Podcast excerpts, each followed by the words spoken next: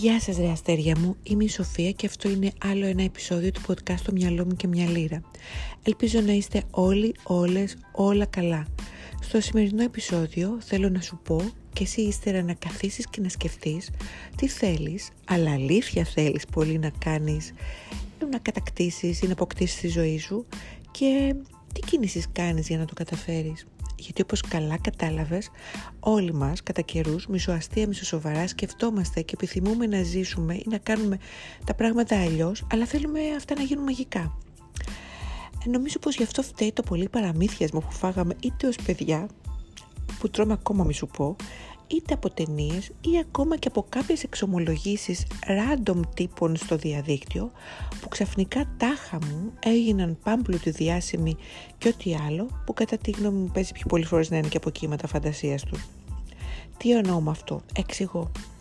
Κανένας άνθρωπος στην παγκόσμια ιστορία της ανθρωπότητας δεν βρήκε το στόχο ή δεν κατέκτησε το όνειρό του βολικά και αβίαστα, ακόμα κι αν τυχαία βρήκαν ή βρέθηκαν στο σωστό σημείο τη σωστή στιγμή κάποιοι, ακόμα και αν τους έκλεισε η τύχη το μάτι immediately που λέμε και στο χωριό μου, πάλι είχαν να τραβήξουν πολύ κουπί μέχρι το τελικό αποτέλεσμα, να το πω καταξίωση, αποδοχή, όπως θες ονομασέ το.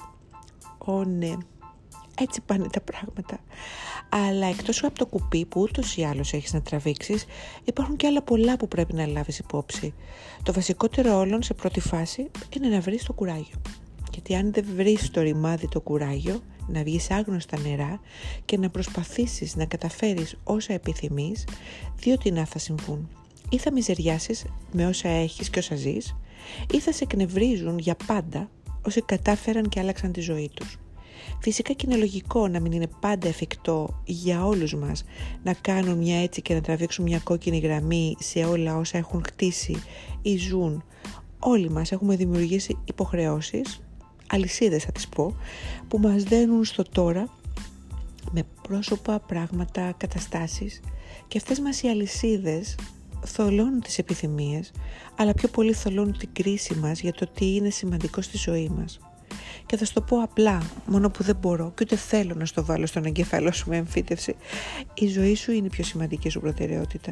Γιατί πίστεψέ με, όσες αναβολές και αν δώσεις εκείνη τη ρημάδα επιθυμίας σου, αυτή θα έρχεται στο άσχετο και θα σου γίνεται φόρτωμα στο μυαλό. Όποια και αν είναι, είτε να φύγεις να ζήσεις αλλιώς, είτε να αρχίσεις κάτι, είτε να σπουδάσεις, ακόμα και το να μην σπουδάσεις, μα να ταξιδέψεις, είτε να χωρίσεις από μια σχέση, είτε να πεις με θάρρος όλα όσα δεν είπες, ή ακόμα και να φύγεις από μια δουλειά θηλιά. Σε κρατάνε πολλά δυστυχώς θα μου πεις και θα στα πω τα κρατήματά σου. Είναι η οικογένεια, το τι θα πει ο κόσμος, τα παιδιά αν έχεις, τα οικονομικά κυρίως. Για κάποιους όλα αυτά, για άλλους κάποια από αυτά. Θα στα πω λοιπόν όπως τα έζησα εγώ και ίσως αυτό σου δώσει μια ιδέα, γιατί εγώ το τόλμησα και έφυγα, όχι χωρίς κόστος εννοείται, όλα έχουν το τίμημά τους μωρά μου. Λοιπόν πάμε, σκέφτηκα ως εξής. 1. Η οικογένειά μου και όσοι με αγαπούν, όσο και αν γκρινιάξουν θα το δεχτούν εν τέλει.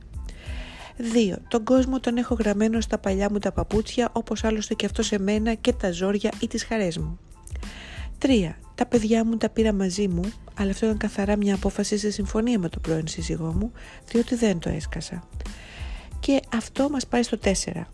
Πάει να πει οικονομικά αρχικά είχα στήριξη, εννοείται, αλλά κατόπιν έπρεπε να βγω μπροστά και να βρω την άκρη. Και το να βρεις την άκρη, να ζήσεις αλλού αλλιώς, δεν είναι και το πιο εύκολο πράγμα του κόσμου.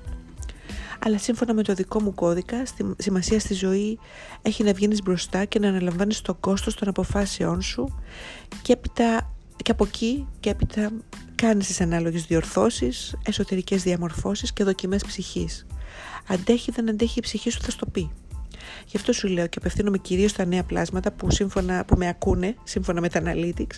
Βγες μπροστά και ζήσε μωρό μου. Κανένα κάστρο δεν κατακτήθηκε, καμία μάχη δεν κερδίθηκε χωρίς κάποιος να βγει μπροστά και να πάρει ένα ρίσκο. Και αφού πήρα εγώ το ρίσκο πριν 9 χρόνια με 2 παιδιά να αλλάξω χώρα και ζωή, τότε για σένα θα είναι περίπατος. Με λίγα αγκαθάκια στην αρχή έχω να σου πω, αλλά θα το καταφέρεις. Και τώρα ερωτώ όλους.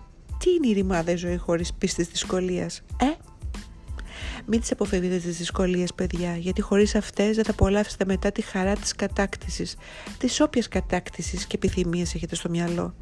Κατά τη γνώμη μου είναι πιο δύσκολο και ψυχοφθόρο να ζεις κάθε μέρα μια καθημερινότητα που δεν έχεις επιλέξει, αλλά απλά βρέθηκες εκεί, από το να χαράξεις το μονοπάτι σου, να πάρεις τα ρίσκα σου και να ζήσεις όπως θες. Η μαγεία είναι η κίνηση, τα μπρος και τα πίσω, και όχι η στάση, η αναβολή και η παρέτηση. Αυτά από μένα, με πολλή αγάπη και σεβασμό στους ανθρώπους και στα όνειρα που παίρνουν φωτιά και από πείσμα εκπληρώνονται. Σας φιλώ κατά κούτελα. Στείλτε μου μήνυμα αν σας άρεσε το επεισόδιο στο Instagram. Στείλτε μου μήνυμα αν σας άρεσε αυτό το επεισόδιο, Το Instagram μου είναι ανοιχτό και ο λογαριασμός είναι Σοφία Ζαν Κάτω Παύλα Σόφη. Μέχρι τότε, μέχρι το επόμενο επεισόδιο μάλλον. Bye!